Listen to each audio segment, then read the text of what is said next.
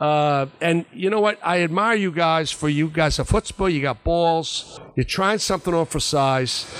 And I like to talk about all kinds of subjects, and I'm not afraid of who the audience is. I say what's on my mind. I throw the microphone back to you.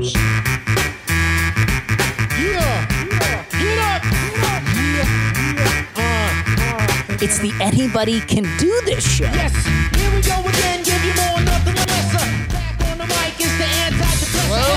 and welcome back to the. Anybody Can Do This show. I'm your host, Ralph, and sitting next to me, neighbor. How are you? This is episode 161 with our good friend, Coach Kevin Kovach. But before we get into that, as always, sitting next to me, the homie neighbor. How are you? How was your holiday extravaganza? It's a little late to say Happy New Year, but you know, good to see you. Good to see you. I am doing great. It feels great to be back on the ones and twos with you, my boy. I guess I do have a question to start off. Like, are we in a rebrand? Are we no longer Yoga Ralph? Are we just Ralph? I always, I don't like to call myself Yoga Ralph because I know my name's Ralph. Okay. I just refer to myself as Ralph. I think a lot of people I think, don't. I think like.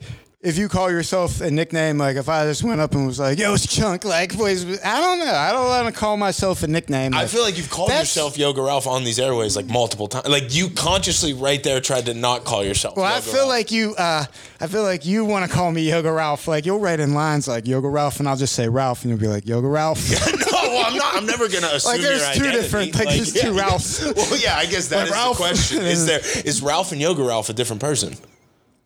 Let's not dive that deep in. Just 30 seconds into the new year. So yeah, yeah, yeah. in the words of Martin Luther King, only darkness can't push out darkness. Only light. I like that. Happy Martin Luther King Day. Great little orientation. Yes, this is our first episode back since uh, I guess the week in between Christmas and New Year's is when we had Dr. B Tips Gold on here. We, Big shout we out. recorded that long before Christmas and dropped it the day after Christmas. Oh, that's right. We just had it in the bag, and now Yeah. today it's a roughly 12:30 p.m. on Martin Luther King Day, Monday, January 15th, and we are four hours, literally four exact hours away from kickoff of the Steelers Bills game. The city is freezing. Uh, the game has been delayed, which everybody knows by now. Uh, the game has been played by the time this is out, and. Uh, Congratulations to the Steelers for shocking the world and upsetting the Buffalo Bills. I don't think it's a shock. Okay, I love that. Okay, I so it's in. a shock. And I, this has this is again where I kind of you texted me last night during the Cowboy game said the refs are about to change them. No, What- no, what no, no, no. That was game? during the Lions game. Okay, oh, that's Oh, what I meant. I'm oh, sorry. I- oh, okay, bro, yeah. ah. what call was it? Oh, dude, I can't remember what. Because that was a great game. It was a. It was a. Uh, oh man, they made him punt though right after, and I was like, bro, they're really trying. Oh, to the one with Sean McVay where he like where they it, the Lions accepted the penalty that they probably should have declined like late in the fourth quarter with a little over two It wasn't in the no, it wasn't. It was in the third. Okay. When they, when they bro, they tried to shift the juice. It shifted the juice. Crowd just went dead. Like, Well, the Rams covered, which I don't think anyone expected. At least I didn't in my twenty bucks.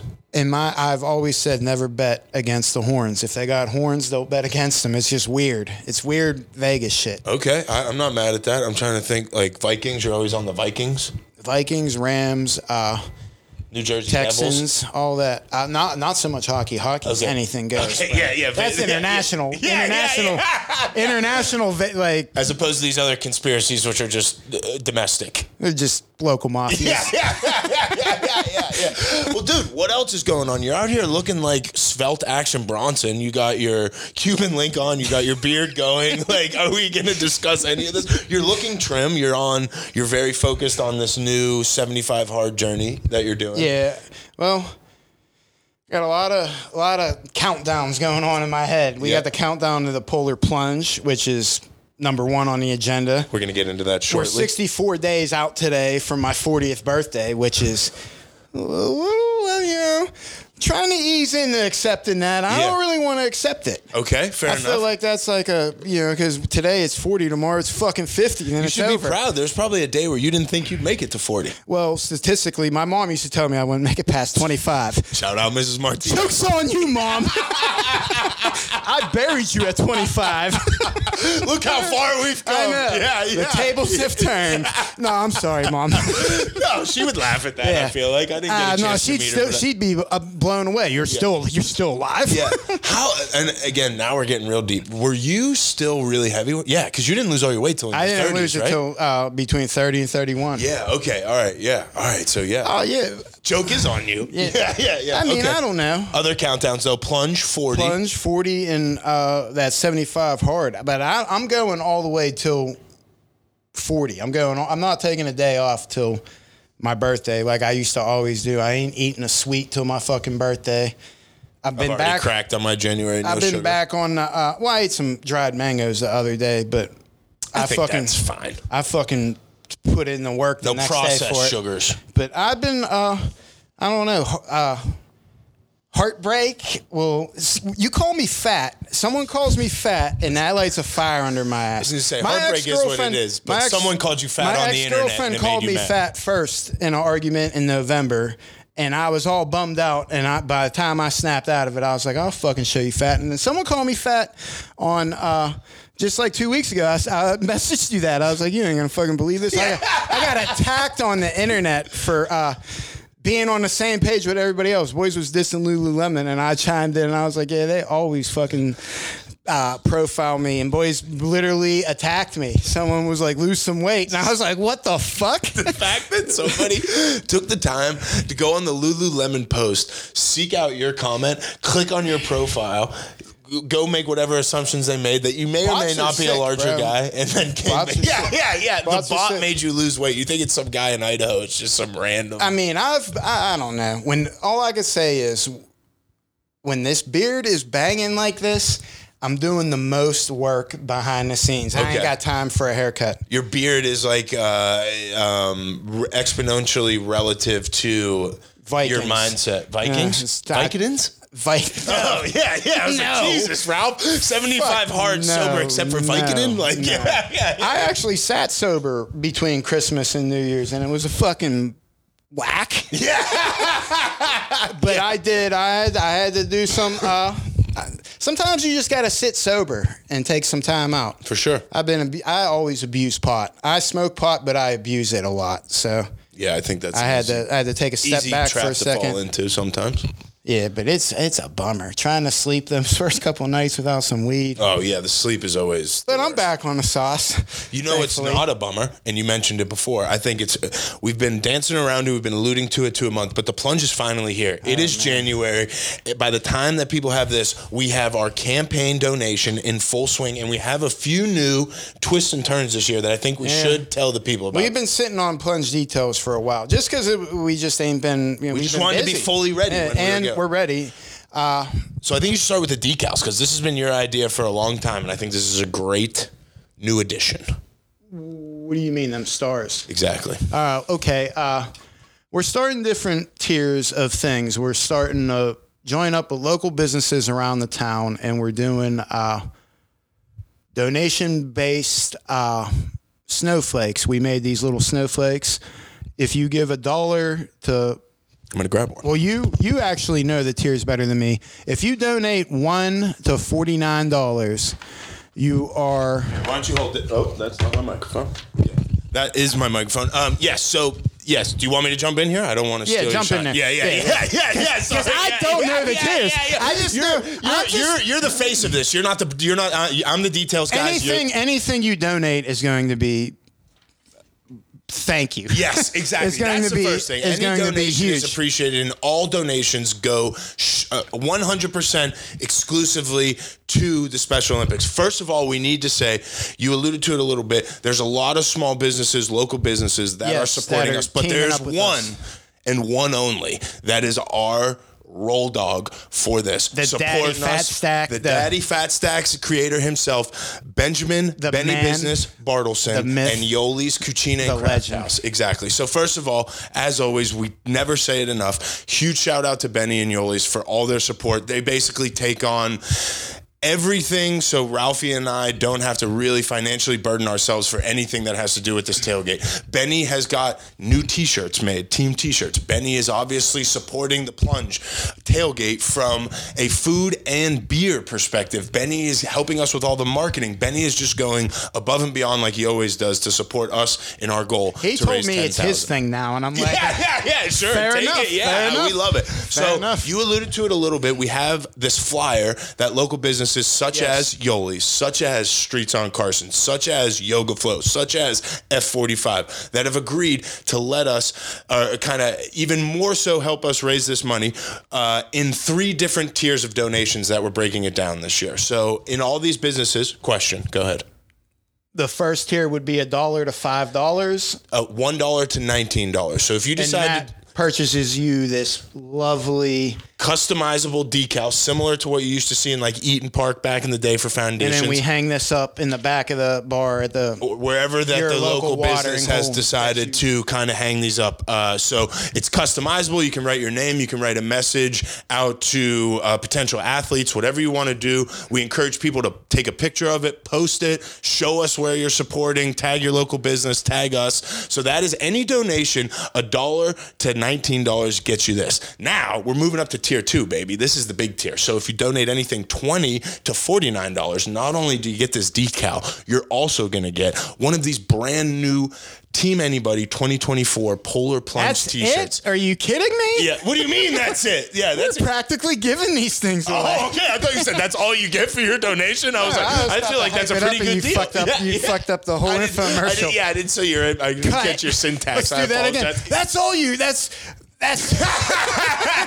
no, no, no. Can't even do so it. that's tier two. You'll also be able to hang this up. And then finally, tier three, if you donate $50 or more, you will get the decal, get the t shirt, get the entry to the all you can eat and drink pre plunge tailgate. And if you choose, but don't have to, that is the amount that you need to donate in order to also plunge. So if you're someone who wants to jump in the pools, not the rivers, I feel like we've made that clear enough over all the years. $50 is what their sign up fee is to go and register Yeah, it's, to jump. it's fifty. It's fifty to get to be a part of this thing. Right. So we're not asking people to jump. We know that's Yeah. crazy. Ralphie and I will always be jumping and encourage As, anyone else to as join. a part of that 52 that it goes directly to them they will give you a t-shirt of their own so you're getting two t-shirts for great that call. 50 That's a great call. you're getting Yes. one from us that's official and then you're getting one from the special olympics that's official And again, if you don't know, you should. Benny goes absolutely bonkers for the tailgate. We're going to have probably three or four different types. I'm not going to commit him to anything, but he always brings way too much food. Ralphie last year left with catering trays. There's a custom sandwich. It's called the Daddy Fat Stacks. It's a Oh, big boy. During the month of February, Benny's coming on here next week to tell us a little more about the details of this bad boy sandwich. I don't eat pork. I've seen the thing. I've seen people eat it. It looks like a fucking banger. yeah, it does. Yeah. All proceeds of sales of this sandwich in February goes directly to the Special Olympics.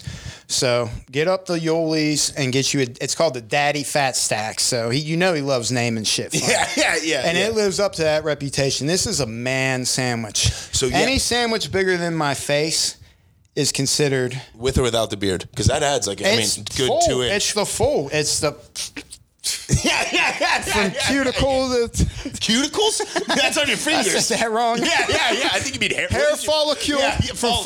follicle to Folli- follicle Yeah. up top. Follicule.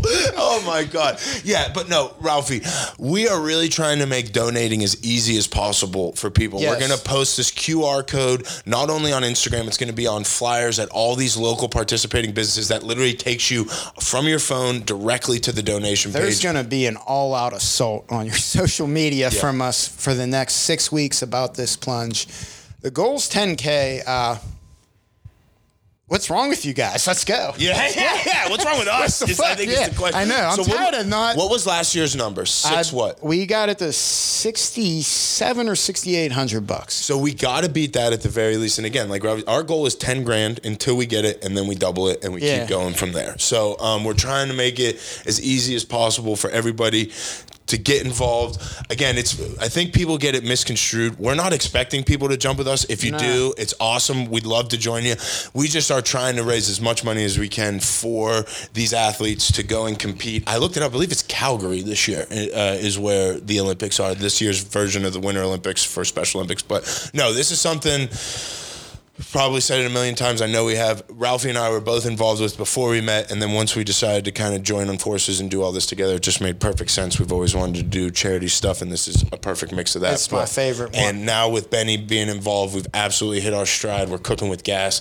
The- We joke, we have fun, we do the cut up reels, we do all that stuff. We're getting ten grand this year. No ifs, ands, or buts about We got it. a bunch of we got a bunch of good people involved with it too on their end, Mm-hmm. pushing us. We got the homie Daniel coming through as well. Yep. In the next couple weeks. Yeah, infamous from last year's Infamous. Uh, uh, tailgate The- yeah. video. Uh, yeah, so people will be hyped for that. But um, He's an athlete himself. I can't wait to actually talk to him and find out Yeah. about qualifying and things like that. Like Yeah, I'm his sure events. I'm sure the the road to Calgary is sick this year. yeah, yeah, Sure, yeah, it's yeah. sick, and that's why we need your help to get him there. Yeah, absolutely. Well, speaking of But before we, yeah. Oh wow! Are you trying, really- so yeah, you're yeah. not Yoga Ralph anymore. You do the transitions. Do you even need me in 2024?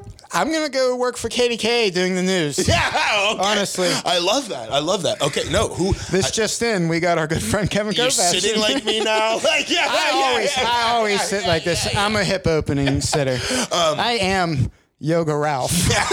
Tell the people about Coach Kev. A Yeah, little bit. Coach Kev, good friend from the port. It's another port related episode, uh, but this one's a good one. Kev, uh, lifetime firefighter for the city of McKeesport, and he's dabbling into the true crime waters here. Mm-hmm. And he, uh, I talked to Kev last year when I first seen he was doing it, and I was like, "Be cool to come down here and talk from your perspective and the McKeesport firefighter shit too."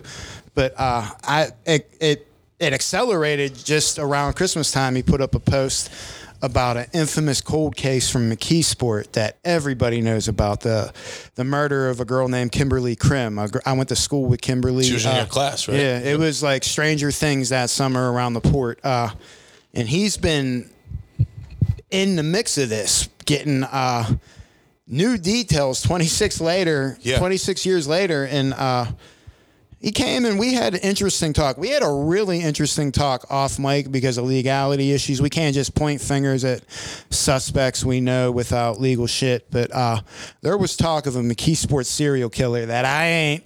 I've been losing sleep over since, since he fucking funny, said it's that. just comedic delivery. Yeah, it, Yeah, uh, it isn't. Yeah, it's not funny. I honestly like think about that shit, and I'm like, I wish I could name drop this dude's name, even if he's not a serial killer. Just like look out for this weasel in case you see him at a local be watering careful hole. with all that. But, But- no, Kev came on. He talks Yeah, about all that. dope. He's also, and again, I, I hope I get this right, the president of the firefighters Union. Union. So we get, we go real in depth in the beginning about we talked about medical marijuana use with firefighters. Yep, we talked about on that, as you hopefully saw in the reel on Instagram. talked a little today. bit of basketball. Yeah, he that. was the coach of the varsity high school basketball team. He's just a super interesting Yeah. Dude who fit right in with what we Yeah. do here. He also stuck around for Beat or Beat Those Cheeks. I guess we should tell people we recorded this about two weeks ago. The only thing that may be a little we talk uh, national, National championship. championship There's game. one person on this couch who looks like an absolute idiot, must never watch sports ever, absolute doofus. Definitely not this. what that got it right. No, I'm was saying, yeah, one of us got it horribly wrong. Definitely doesn't watch sports. Is an idiot. Didn't Kev bet Washington too? weren't, he- you. He's a Michigan person at heart, but I thought He bet the money line. He didn't take the points. Yeah. But yeah, no. So we talk about all that, and uh, Kev's the man. I hope he can. We talked about hopefully he can come back on when he does make some more progress in these cases and stuff, and talk to us Don't about bet it. against the horns, bro. Wolverine probably got horns. Talons, horns, the same thing. Blue and yellow. Yeah, It's weird. Um, what else, man? I mean, that's about that's all I got. Plunge, plunge, plunge. Plunge, donate. plunge, plunge. Anybody's can do this show profile, Ralphie's profile, Yoli's profile, all on Instagram. It's posted everywhere. You got questions? DM us. Saturday, February twenty fourth yes. is when the plunge is. So little over five weeks away. Let's get this ten grand. We love you all The for how much last support already. the last Saturday each month, like February 24th, is is Gongs up in Irwin. Catch, catch that Gong sound bath with me and Billy. Uh, I'm slinging yoga only on Tuesdays anymore. I've been subbing like a motherfucker, so I shouldn't even be saying that. I was about to say. But I, uh, I'm only doing Tuesdays anymore. You need it. Catch me Tuesday. Any other, any other shameless plugs that you Uh, got? no, pl- uh, donate, donate, donate. Go get you questionnaire, a big sandwich up. Yoli's and tell them I Yeah. sent you. Yeah, big shout out to Yoli's and join us next week for Benny and a few other special guests talking plunge. It's gonna be a good time. It's always a good time with you, Ralph. No, it's not. I've heard different.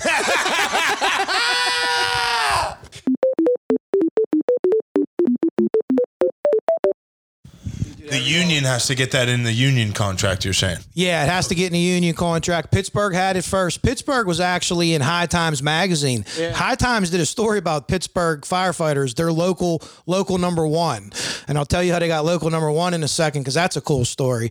But High Times magazine basically put a story out and said that if you want to bring medical marijuana into your workplace and industry a safe way, here's Pittsburgh firefighters. Here's like the template to do it. And they interviewed a guy named Ralph Sicuro. He's the, been a president for a while. He took over after Joe King left. Uh, people listening from Pittsburgh, I'm sure they know who Joe King is. Uh, great union leader. Uh, but uh, basically, we got in our contract. The mayor, Mayor Cherepko City Council, they're awesome with us. We have a. I think it's the second biggest grow in the Northeast in McKeesport. Is that what that is? Since they expanded the Yeah. Trulieve. It just- I, I run the river trail and it's just I'm like man. Yeah, it- it's- smells it- like it's amazing. Fucking gas down yeah. there. we get to tour that place once a year. We got to wear uh, booties and they run name or or names and everything before we go. Make sure like level. I yeah, used to work they don't the mess medical around. Marijuana industry. I worked for Cresco a long time ago. Once feels like a past life. So that firefighter union negotiation happens with the city, obviously, right? It's like you mm. in the mayor's office directly. Yeah, well, not you specifically. No, no, I'm Yeah. actually the union president. So, so, all right, all right. so yeah, we're- I- I'm, I'm in there, and so basically, McKeesport has counting our full time and part time. We have like 36 guys. City of Pittsburgh has probably I don't know in the neighborhood of a thousand guys. So that's how different it is. But you go and you negotiate what you think your guys want, what they tell you you want, and then it has to be ratified at a meeting. So me and the mayor could agree to a whole contract, and my union could be like, you know, go pound salt. We don't want that. And then unless they ratify it or pass it, then it, it's not a contract. But more locals around the state are going to get it. I've actually talked to two other places that want to get it and said, how did how did you do this? How did you do this? And I gave them all the statistics, the PTSD stuff, uh, the the pills that they try to give us instead, the head pills. Guys turn into the bottle instead, and it's you know no one's ever died from weed. Never. I don't care what anyone tells you. I've searched it extensively. I've tried. I've tried. yeah. A lot of experimental research. Yeah, personally, but it's yeah. it's it's awesome for firemen. I wish the now the police will probably never be able to get it because of the the gun stuff and the Act 120 and, and the active military too. But who needs it more than the police and the active military? Firemen, we see bad shit. I, you, I guess you could swear on this. Oh, okay, yeah, yeah. we see really Shit, puss, piss, fuck. Yeah. Yeah, We- I told myself I'm not going to swear no more this year. Every time I swear, it's a dollar. Oh, to the sorry. punch. Well, It's just me. It's just me. I might Just infect me. you because I. I'll I try. I'm known to use the F word like a comma. Oh, I'm not.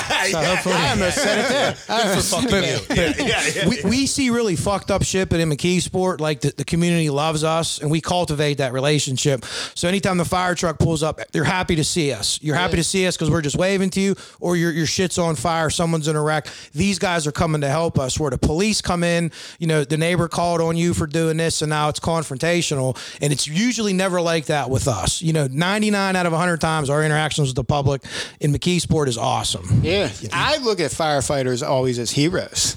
Yeah. Like, you know, save. I, I got two cats. Well, you Someone- know, someone a, a gotta mutual save them. friend of ours, uh, Blows, always sends me the meme probably twice a year. Like, you know, there's no song called "Fuck the Fire Department." No, no. but it's it, it's look. I, I know most of these guys. I can tell you, the McKeesport guys. They wish that they could work an eight-hour shift and never get a single call. They really yeah, do. yeah. Sure. Because they usually don't go around and stir shit up. Now, is there a small percentage in any department that does that? Absolutely, it does, and it's harder for the other guys. But most of them guys just want to. They'll ride around, wave to kids. Don't give me any calls, but. Unfortunately, where we live, man, it's Yeah. just it isn't like that. Yeah. You've been with McKeesport your whole career. Yeah, I was never even a volunteer. I totally got hired because of politics. My grandpa used to be the judge. I'll keep it real with you. Hometown boy, I know the nepotism in the port. Listen, before before this, I threw medical waste at Genesis Environmental down in the industrial park that most people don't even know that's there. yeah. So it wasn't like the mayor came over and saw me throwing medical waste and was like, "That guy, He's got he's a something." fireman. Yeah, Yeah, yeah, yeah, yeah. We got to get him over here."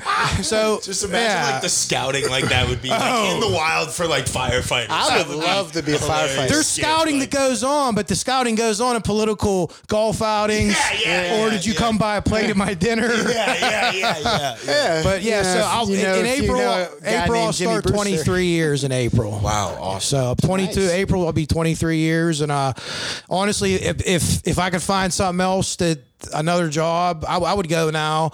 Uh, the best way I could explain firemen and everything you see is like this. I don't know if you guys know how a CO alarm works. I almost thought I heard someone going off right there.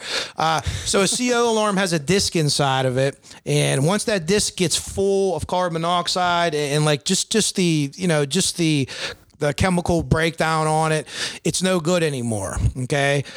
Some see some firemen's discs are this big and some are this big. Mine's probably this big and mine's filled up. Mm-hmm. You know what I mean? Like I don't want I don't want calls. I don't want fires. Young guys, let's have a fire tonight. Yeah. No, because someone's shit's getting burnt. I, I, I've I've seen 15 dead people where I don't want to see anymore. The adrenaline or allure aspect of it wears off. Yeah, right? well, the Yeah. adrenaline carries you through. I'm no, I glad you said the that, but, but, but like, yeah. wh- whether it's with pain or whether it's with seeing something, that adrenaline and being around your guys that immediate time, it don't hit you right away. Right. It hits you the next day. It hits you after you go back and go to bed a little bit.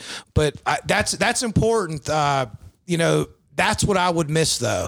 Even on the things that are bad, that that spike of adrenaline you get, you're not getting that from any drug. I mean, it's it's life and death, and, and it's it's so there is a level of excitement for sure. Is there a lot that actually is something interesting you never really think about is like um kind of what firefighters maybe do after they feel like their disc is full as you put it like is there like have you noticed guys who've transitioned out of the fire department go towards certain jobs or industries? Like uh, I, I wouldn't even know but it's it, I would say it's one of two things. Guys leave uh, maybe McKeesport Fire Department, and usually they don't go work in another fire department as a firefighter, but they might be a chief somewhere. A lot of the guys will continue to volunteer again. So I'd say about half the guys do that, and the other half is the ha- half I'm going to be in. They work jobs where there's no bells, there's no whistles. You got eight hours to do your work, and there's no excitement whatsoever. So it seems like it's a split. It's weird. Interesting. Yeah. Have you?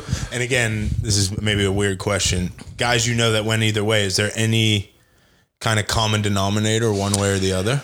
Ah, Wow, no, uh, probably not. One of the things that you looked at when I first came on, all the old guys were military, and then most of the new guys weren't. So even amongst the military guys, some of them went to different fire department stuff, and some of them, some of them uh, went back. Family wise, no, I- no, I don't think there is one. It's weird. It's just one of them weird things. you That would be something to maybe just like I- I'd be curious if there was like I'm going to be hypothetical here. Maybe guys who felt like they went through more traumatic stuff tend to feel more or less compelled to stick around. I don't know. I, I yeah, it's just I never looked at see. it that way. That Yeah. that's possible if you Yeah. if you compare because there's been some bad some of the bad calls that we've had. Uh, or guys who've been in it since. I mean, I don't know. A guy Yeah. like yourself has been in it since nine. How old were you when you got hired? I, I was 22 when I got so hired. basically, your whole life, it's not, like, and you're kind of falling into this Joe Schmo role, if you will. like, Yeah. Side of the fence. Oh yeah, I want to be a, the- a private citizen. The nerds like me. Gladly, Like, yeah, civilian, a civilian. Yeah, but Yeah. I'll always be proud of my, my service and, and the guys and things like that. But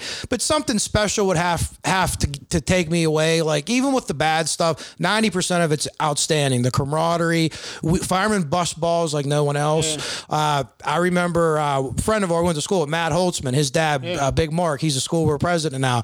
He used to tell Matt that all the cops back in the day said you don't ever fuck with a fireman because they got 24 hours to sit there and figure out how to get you back.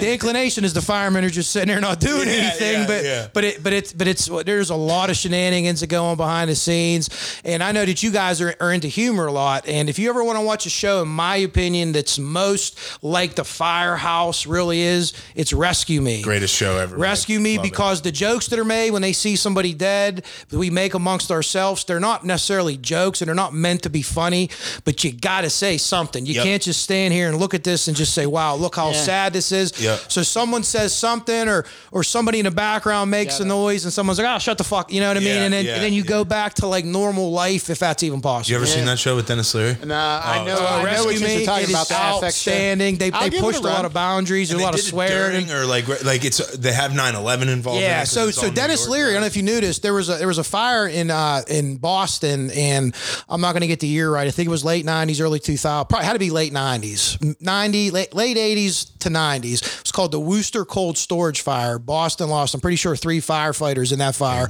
One of them was Denis Leary's cousin.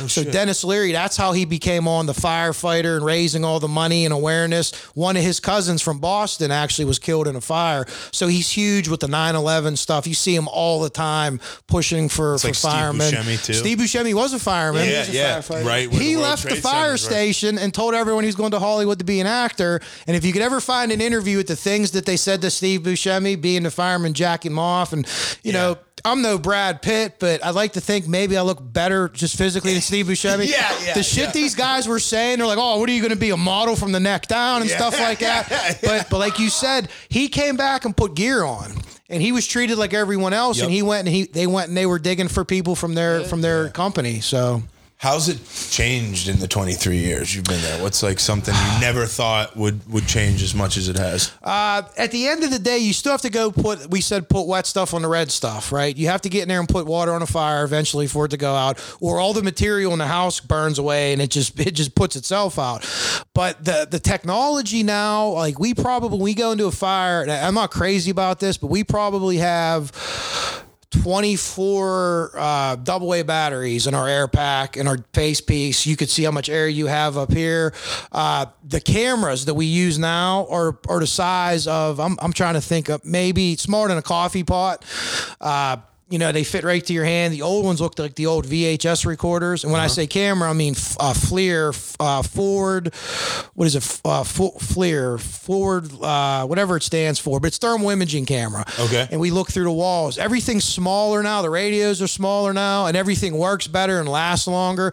And we have a lot more electric tools as opposed to hydraulic tools. Now, I was not sure. Jaws of life is what I mean. We call them Yeah, so rehearse that's the tools. first thing that run on runs on hydraulics. I could cut the fire truck in half with that. Really? Oh yeah, I might I might break a blade, but it'll cut it in half. We have electric tools that are just maybe a little less powerful. They don't last as long, but we got these electric tools. Guys are like, this isn't going to work. You know Yeah. how's this going to work? And I got to tell you, they stand up really good, and there's less things to go wrong with them. You know, you they're charged up. Boom, one's battery's out, yours is in. There's no hydraulic lines to mess with, where guys sometimes get burnt. The stuff squirts out. Uh, but technology, I would say, the job is still the job. But even stuff in the truck, you know, you got to goddamn put your seatbelt on. Ding, ding, ding. This is going everywhere. Uh, you actually put a, a material that's made from bull piss called DEF. Have you ever heard of DEF in the big trucks? And it makes it burn greener. Say again. DEF, D E F. No A. No A. It's just, I was just, just giving you the I cricket tell, you, response. I tell you what it does is it makes the truck louder than shit. Really? And it, it burns it burns so much that nothing gets up in the atmosphere. So even like the environmental stuff is isn't come to be involved in the fire service, which back in the day we would never think of that. You know, Right. we don't give a shit. We don't care how the fire goes out. We'll do whatever we got to do to put it out. If we got to pour a little gasoline down a sewer to get it off the street, which I was this I was more than seven years ago. So Uh, that you're talking about the Well, auto like thing? nowadays, Are you, dude, Are you oh, talking about the auto above 10th Ward? that that that type of thing. When that was the phone, what happened was the phone got sucked back I, in the I system. was but right there. The lightning hit my car. And Oh, then the really? transformer fell. I was with my boy Bacon. That was the first time I cheated death. wow. I- so you saw that all the happen? hair that uh, I just hit my gas and turned oh, so you were right driving. past the elbow room. Yeah. Well, you know what the they've always, transformer fell literally inches away from my car, and then when I came back, I just seen the whole hillside on fire. And I'm, I went to Yoli's. I went. I picked him up. We were going to Yoli's, and I was coming down that intersection. He was at the top of Portvue, and uh, I just heard like I've, I I just heard like a zap, and I was like, ah, the fuck was that? And everything around me was green. And I was like, I don't know if there's an electric cord on the car or if we just got hit by lightning. My hair was standing up. And uh, I just hit my gas, and the fucking telephone pole dropped this transformer right next to my car. Oh my god! It was literally the. Uh, we I, I remember going up to Yuli's and telling uh, Erica the waitress, she's like, she's playing it off, and I'm like, no, you don't understand. I was like, give me everything. I was like, I just cheated death. They wouldn't have been like, able to help like- you. If Yeah. you were in a car, they wouldn't have been able to help you. I was dead. I should have Yeah. been dead. How I cheated times death. in total do you think you've cheated death? You Three. that was That's the first. third time. You said that was the first. But uh, I did it three, Three times. times. Two other Three times. times. One of them was with you, actually. Yes, yes, yes. That was true. One of 'em Yep, was with car you. accident. Yep. Yeah. Two of them were in a car accident, and one of them was just health related. If I ain't get my health right, I'd have been dead at like 31. Oh yeah. Thank God. You I should have been dead. Stats said I'd have been. Co- Stats said COVID would have killed me. oh, really? Eh. The Rona. Stats say a lot. Stats say the Steelers Stats shouldn't say have been in the playoffs. Look at us now. Nah. Does that change the crew size? The technology, more or less guys needed for that type of equipment? Well, ideally, like so, McKeesport's a little bit of a depressed city. So ideally, you'd probably want to have. Uh, seven to eight firemen. Like in Pittsburgh, if you get a, if you get in a call for, let's say there's a building on fire in Carson Street, don't quote me, but you're probably getting from their departments within the first, I would say eight minutes, you're probably getting 20 to maybe 35 firefighters, which we can't do. you guys have one zone. Uh, we have two stations. Okay. Two stations. So yeah, well, technically, it's all everything goes on the, both calls unless it's like a landing zone, which we get a lot of those now down by Echo Star. What's by- that? Where Just you like run a- helicopter, landing. Oh, okay. So All right. UPMC, uh, McKeesport, there's a lot of things they don't take anymore. So it's not necessarily just like someone got shot, they fly them from the scene or a car wreck. That happens too. I was on an accident I've, where they've landed uh, helicopters on Walnut Street. They've landed helicopters on Fifth Avenue because the car wreck is so bad and it's going to take us such a long time to get that person out of the car. I've seen the flight crew in the car. You see this white helmet come in and you're in there working. You're like, who the hell is that? And they're like, oh, that's the helicopter. They're getting their assessment done. And all those people in that helicopter, other than the pilot, the pilot probably has limited medical training, but they're all like one step between basically a nurse and a doctor. Like they're all, they're not, you're not just like your air, your paramedics that you see, you know, in your in the ambulance and stuff. Those are nurses. Those are flight nurses. So- and if you know any kids that want to get into that line of work, that stuff's never going to go away, and that pays a ton of money. What, life flight? Yeah, and they work shifts like we do. They may work like 24 hours on, three days off. And if you don't get any calls, you hang out in the hangar. Yeah. You might be good at that. Big money. You like to be in the airplane? You have, can you fly? Yeah. I'd love to be a firefighter though. That was always my dream as a kid to be a Yeah. firefighter. I have to be paid though. I can't. Well, I can volunteer, but you know, I got to get in on the back end still. I got. I'll start. I'll Yeah. start at the bottom. Well, I never, I never volunteered before. Most of the people that are in the fire department that got hired were, like, for instance, I, yeah, I'm a little older than you, but I went to high school with Bob Board, knew Bob Yeah, Board yeah, since middle Bob school. Board. Who I put worked him? at the car wash I never Bob knew Board. he was a fireman till I got hired with the fire department, and he tested the next test to come on as a part timer. Yeah. And I'm like, Bob, what made you? He's like, I've been a fireman since I was 14. I'm like, I've known you all these years. Or like Mike Obley, his dad. Mike Obley's dad was the fire chief of Versailles forever. I never knew that until I became a fireman here. I'm like, I've known that guy since I was a little kid from baseball. Never knew. So it was it, it was odd, you know. People were involved in it, and I don't I, I don't think I'd be a volunteer after this though. Uh, just I don't know. Enough's enough. You know what I mean? How do you uh, is what's the method to fighting a fire? There is there is a playbook, right? To it. Yeah. You come you you attack it from the roof, right? You rip the roof out first. If Well, no, actually, the the roof taking the roof off. If you can help, it's probably the last thing you want to do. I watched them fight my neighbors. It burned to the ground though, but I watched Yeah. them fight it, and that first thing they did, like, like it was already super bad. Everything Mm-hmm. inside was already gone before they even got there to start working on it. And they just ripped the roof off and just hosed it and It, it hosed it. depends on when you get there, like what stage the fire is in. You know, without Yeah. getting in like all the technical terms, you have like the very beginning of the fire, then the fire begins to grow, then it kind of hits its max point, then it begins to what they call decay and like go away. So if you get there early enough, one of the things that we always try to do is attack the building from the unburnt side. So if you come up to this building here, and let's say you know the restaurant downstairs is on fire, and the kit or the kitchen's on fire, we'll come in through the front door. We won't come in through the back because then you push all the fire throughout the rest of the building. If we can help that, we can help that. Sometimes you pull up and shit's just going down. Yeah. Like if it's through the roof and you see them putting up sticks or what they call master streams, like different different appar- different tools that we use to put out a ton of water, where we call that punning. Fourth and long, we got to punt. Uh. So we're going to do a surround and drown and do an exterior attack because the fire's too bad or the building's in too bad a shape to send anyone in there. And that's with or without people in there. So the bosses have to make a decision, even if they know people are in there. Guys, we can't go in there. If, if I send people in there, firemen are going to die, and that's we just call it risk reward. Is it is is it are those conditions inside livable for something human? No. So they're they're the people inside. Unfortunately, already perished. But if it's close and it's just smoky, yeah, go ahead in and see what you can do. Go try to get those people out. The building's still in good shape. You know, we could tell that the fires, you know, in one compartment or one room, and so every fire is different. But we do have SOPs or SOGs, I should say, and basically it's a playbook. So fire has four parts. That they used to call it the fire triangle, and they added a, a, another part and they when they call it the fire tetrahedron, or I call it the fire square. Yeah, I was going to call it the, the Spell fire box. tetrahedron. Yeah. It's Box, a square. fire box. B O X. The fire box. It's a square. That's what I tell people. Tetrahedron. It's a goddamn square. So if you could take any of these things away, that's the the ignition point or, or whatever started the fire. There's a there's a sustained chemical reaction that continues to happen, and the other things are easy: the material that's burning or air, oxygen. If you could take any of those things away, the fire will go out. Water cools the fire off. Uh, if like if you throw, if you put a lid and smother a pot, that takes the air away from it. But any of those things will work. And that foam that we use, we got to use that foam on on that charged electric stuff. Yeah. Because theoretically, that electricity could travel back from the water to the hose.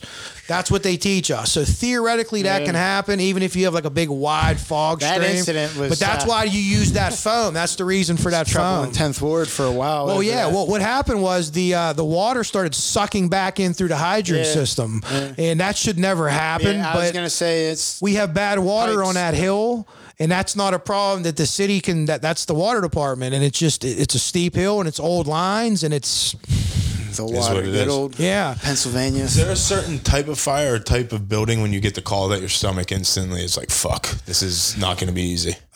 usually if you can tell like from the porch it's like a hoarding situation like if there's a bunch of stuff on the porch uh homes that aren't taken care of like overgrown bushes and stuff guys trip and fall you end up having to cut trees down in people's yards to get access. But once you see stuff on a porch like hoarding situations they're the absolute worst. Very easy to get lost in. Shit falls down on you. You can't move. Even in a perfect when it's not on fire it's hard to move in there. how uh how is technology changed in the sense of like your mask and being able to see in smoke filled rooms? So, so what you have the difference in your mask from when I first came on, you would have a gauge that you would be able to look at the gauge. It, it was it would glue it glowed in the dark. Even in zero visibility, you could put that gauge to your face, and you couldn't see the numbers, but you could see where it was at. I'm full and three quarter. Well, now you have what's called a heads up display. So when you put your mask on, you come over to the station one time, and Yeah. I'll let you put one on. I would like and that, the, the, the lights are lit up here, like in a corner of your eye. It's down here, so it's not in your line of sight. But you, you it's like red. There's green. I think two greens. Two yellows and two reds. So when the first green's gone, you're at three quarters. When the second green's gone, you're at half. And then when you get to red, it flashes. And then your pack starts to make a noise too. Does it help with the visibility when it's zero visibility? No, That- no, like there- no, no, that's- type of fog light situation. No, uh, some smoke of the lights that we have and the, the flashlights and Yeah. stuff like that, and the lights we have on our truck, they're like three billion candle power or something crazy. So it'll cut through the smoke, but at the end of the day, that's why firemen crawl so they don't fall down because you can't see. You watch like Chicago Fire, everyone's running around and it's all lit up. It hardly ever looks like that. Ever. It's almost always like zero Chicago visibility. Fire, the worst example of fire department because my mom loves it, and I'm. Is that Tom Selleck? No, that's Blue Bloods. But yeah, Oh, Chicago yeah. Fire. But if, if Rescue Me is the know best, none of these the CBS shows you Yeah, watch. it's I, I I don't know. I actually have only watched a couple episodes with guys at work. Uh, just not. I mean. Rescue Me focused on the firefighting and on the relationship aspect was all based off of their experiences they had in the fire department. They were all fucked up, so that's why Tommy's banging his dead brother's wife. It just yeah. all that Yeah, yeah, all that crazy the stuff's going on. crazy. But I think like the other to me it was more like a soap opera. So I don't think it's Chicago Fire. Maybe they do. I don't know how authentic they even care about their fire scenes being because I think that's it's kind of secondary to like the relationships. dramatic where, where. Rescue Me was based in the fire station and it played on the relationships, but everything came back to that. Why is this guy like this? Because because of this, because Right. of this call or that fire or whatever. And what I loved about Rescue Me and something I've always admired about the fire department is just how sick of an example of like teamwork it is. And again, it's like you hear it all the time. It's not a new thing. It's like like a sports locker room, like a team. It's all that type, like a family. Like I feel like we hear all the time, or like when you listen to stuff like this, people always want like the horror story or the scariest moment. I want to hear like what's the sickest example of teamwork that sticks out to you in your 22 or 23 years with as as a member of the McKeesport Fire team. Uh, teamwork. We, we have a saying, and it's an I think it's an old Navy saying I got from somebody. Uh, we've done so much with so little for so long. We're now qualified to do anything with nothing. So basically, uh, it's great. It's a great example. It's a great analogy. I was I used to be the coach at the high school basketball team for three years, Nice. and I would tell them the same things. And I'm like, listen, this isn't pressure. Winning this game isn't pressure. This is fun. What's pressure is mom screaming in the street at three o'clock in the morning that her two kids are upstairs in a bedroom. And if you don't do exactly the right thing and take exactly the right steps, they're going to die. There's no two ways about it. And some will say, oh, it wasn't your fault. You didn't know. But that's pressure. Winning a basketball game isn't pressure. You know, that, that, that is what it is. But uh, examples of teamwork and things that we've done. Uh, I'm trying to think. Uh, a couple good. I mean, we, we do stuff every day that's just general teamwork. I'll give you an example of everyday things. So, uh, I don't like to do this. I like to wash my own truck, but like the younger guys, when we came on the job, if you saw any older guy doing anything, even washing a dish, you'd get over to the sink and say, "Oh, excuse me," take their dish off. I mean, even if they had a bowl of ice cream, you weren't even a part of it. Uh, everyone would pitch in at night and do all the chores together. You have chores in the morning, chores at night. All pitch in. This guy mops the floor. This guy's washing the truck. These guys come out and wipe it. Uh, at calls, everything it, it's or uh, a deputy named Tom Percival. He said it's organized chaos. So, for instance, when we get to a call, the teamwork thing happens at every single call, every call, whether it's a bullshit call, we know it's bullshit, or whether the goddamn Sixth Street towers are on fire. So I get out of the truck as a driver to the truck. If I'm there first, I need to establish or get the pump running and get the hoses off. The second truck in will come in, will catch the hydrant. Uh, the deputy's sizing up, doing his things. The guys on the seat are getting ready to go in. The second truck, that guy comes up to the driver and says, "You, you all right? Setting up water. You might throw a couple ladders for the guys inside. As soon as you do that, boom, your pack's on and you go in." So I can't really tell you one example, but at every single call, no matter how minor or how major, that teamwork it, it just goes off, and it's like it, it's like calling an audible at the line of scrimmage. You know what I mean? Right. You look over this way, you tell this guy this, you tell that guy that, and everybody instantly knows what to do. Everybody. Uh, and those positions that again, it's clear that every seat has a specific set of Yes, response. yeah. So do you get that as if this guy retires and I'm coming in at the time, I'm basically just assigned that seat, or is there a certain kind of interview doesn't feel like the right word, but like scouting process, like you were saying, like this guy seems to have this qualities which really fits this seat over this, or is it just kind of luck of the draw for a better term? for for promotions, we have we have a chief and we have four deputy chiefs. There's four crews. We Yep. work 24 hours straight, and we're off three days. So each crew works every fourth day, and then you have captains. So when the deputies are off, the captains are in charge. If both of them are off, the most senior man's in charge. So that's decided by the mayor and city council who gets that. But the deputy, it's up to him to say. I want you to drive the engine or I want you to drive the truck because you're better at that. Or come down and drive the truck for a couple weeks. 'Cause I work at Renzi. I'm a senior guy and that's like by by choice. It's nice at Renzi. You know, all the all the craziness with the police and all the politicians, they come downtown. You meet nice people at Renzi. it's Kids come park. in, take a right in the picture with their Yeah, kids yeah, or something, yeah, you know, yeah. or they bring us cookies. Little So- parade situation. Yeah. But but the deputy, so when you sit in a certain seat, let's say you're in, a, let's say there's three guys on the truck, driver, guy in the front, guy sitting in the back. That guy sitting in the back automatically is assigned to the hydrant. That'll be his thing. That's it. usually the most the least senior guy because nobody wants to get stuck at the hydrant. Got it. You know, because you got to stay there and he'll tell you when to turn it on, but you're going to miss the first five minutes of the firefight where all the act your your brothers are up there, you know, fighting, and you're, you're standing out. at the hydrant like what the fuck? But you, but you have to stand there, Right. Because it's a it's a vital role. So it depends. there, and then each crew kind of does their own thing. Like we have certain guys that are really good at car wrecks. They're really good with the tool. I might just put a purchase point in and like open up a hole with a Halligan, and then they know where to cut. They're really good at it. I have a thing with elevators uh, like we stick a key in and it drops down. We elevators get stuck all the time, so we have this big ring of elevator keys.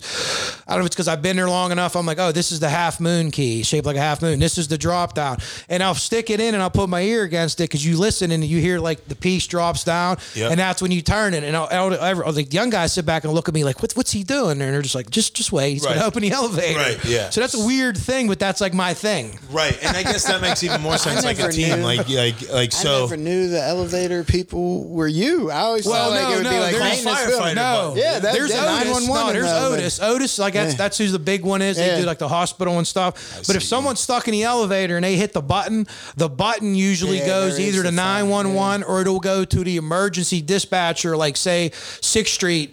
uh, There's some emergency company that monitors all the housing authority, and, and they'll say they'll talk to you and say, "I'm stuck in the elevator." Well, they send us first.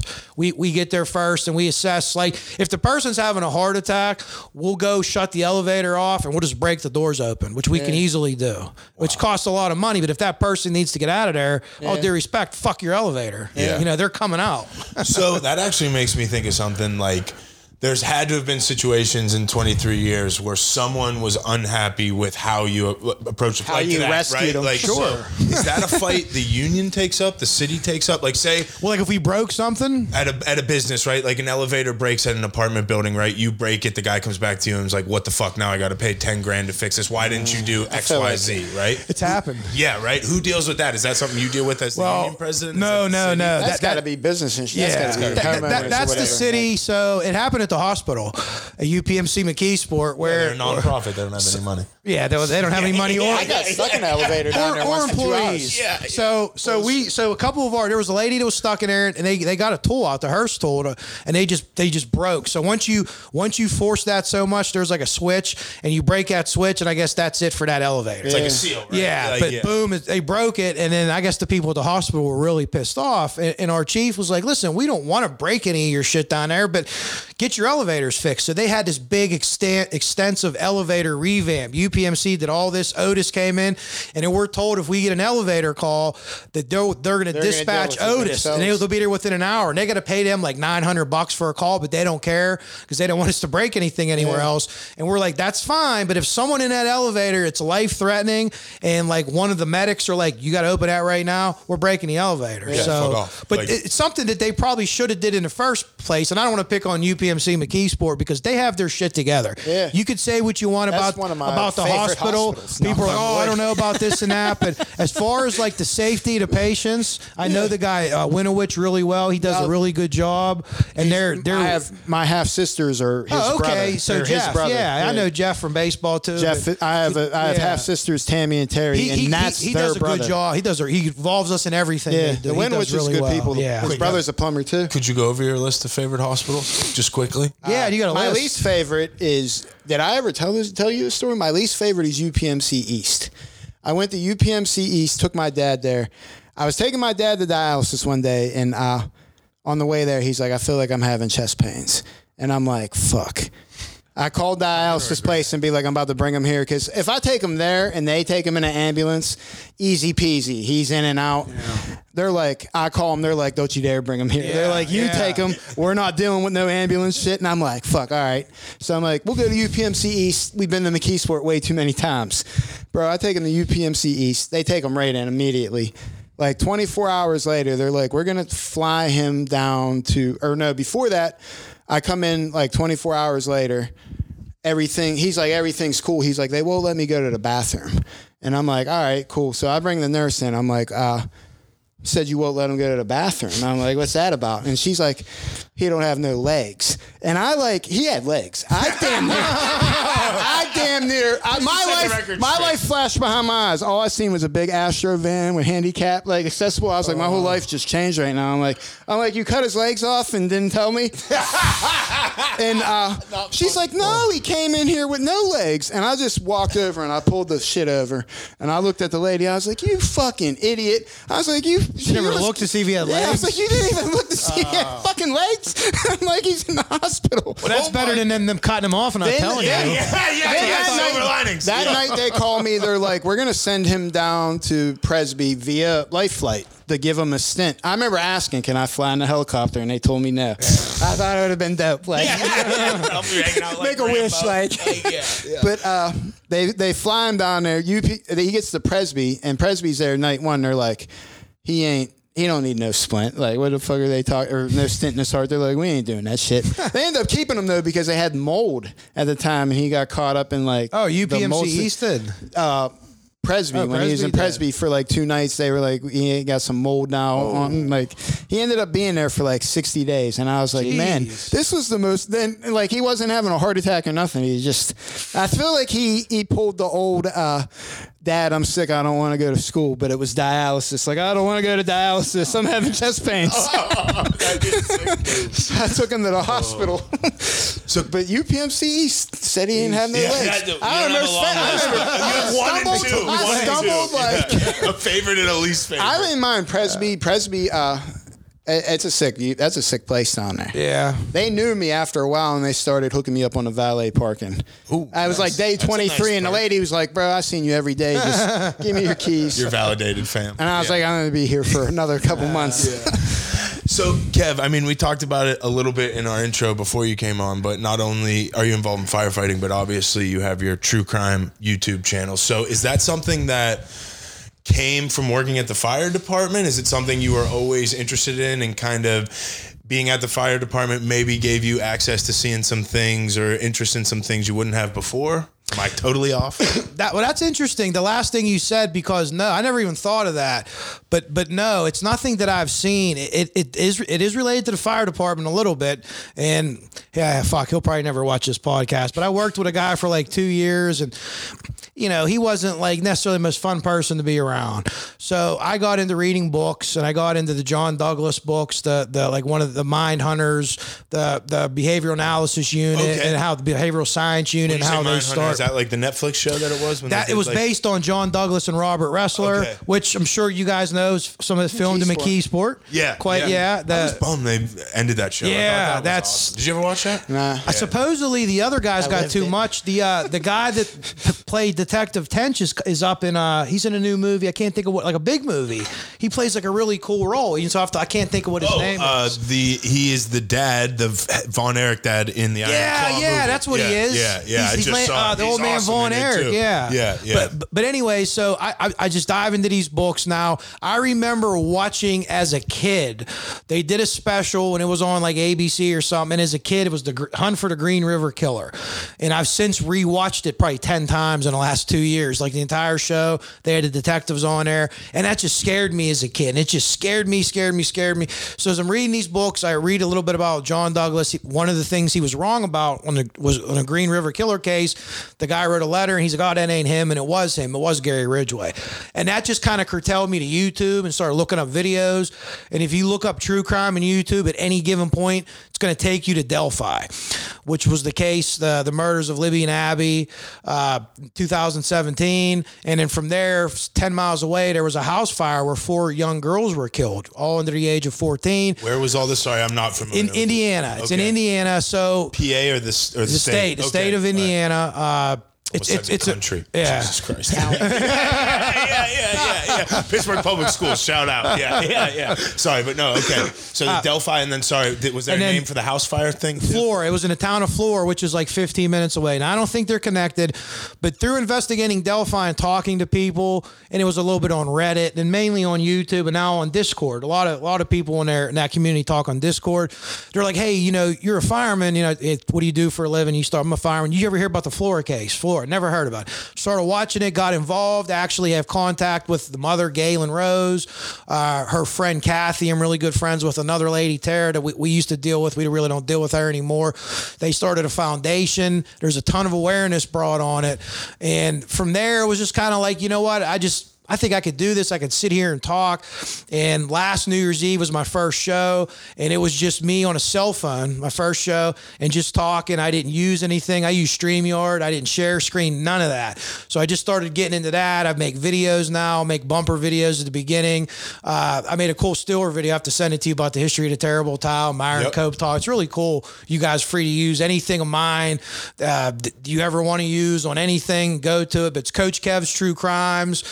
Uh, and just just getting into this stuff, there was there was a case locally, and Ralph knows about it. in Don't sleep the port. It, it was uh, Which the, one? The murder. Well, the murder murder of Kimberly Krim, 1998, June that- 30th. She went missing, and we were talking about that and how that case affected you. That did, that, and I, uh, I uh, think a lot of people feel the way that you feel. I refer to that as uh, that was my Goonies summer. Like, but imagine watching the Goonies from the parents' perspective. We're in the cave and shit, and the parents are probably like, "Where the fuck are my kids Yeah. at?" Like, was your age? In yeah, your she grade? was my age. Uh, this was the summer of I was going in the ninth grade. I knew Kimmy. Uh, I met her in sixth grade. Uh, she was in my. I knew her. She was in my eighth grade math class. I knew her well, but uh, I remember my mom calling me into the living room one day, and she like it was fresh off the news, and she was like, "Do you know Kimmy Krim?"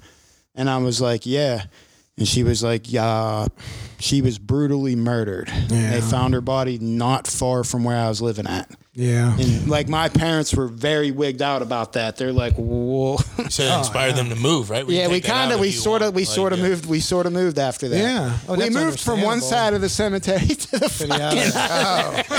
better vibes on that side. yeah, It yeah, we was, like to think we're doing it was better tax bracket. sort of. So again, maybe Kevin, you could give a quick break. I'm assuming I know, but for maybe people who don't, this case went cold. Like they they kind of hit a dead end when this happened. In Yeah, so so you have 1998, and you have uh, you know there's there's there's a lot of. I shouldn't say there's a lot of suspects. There's a few persons of interest, a couple that they interview, a couple that they really grill down on hard, and whether they were right or not, because I'm looking at everything. I'm not going to say anyone's names or things like that.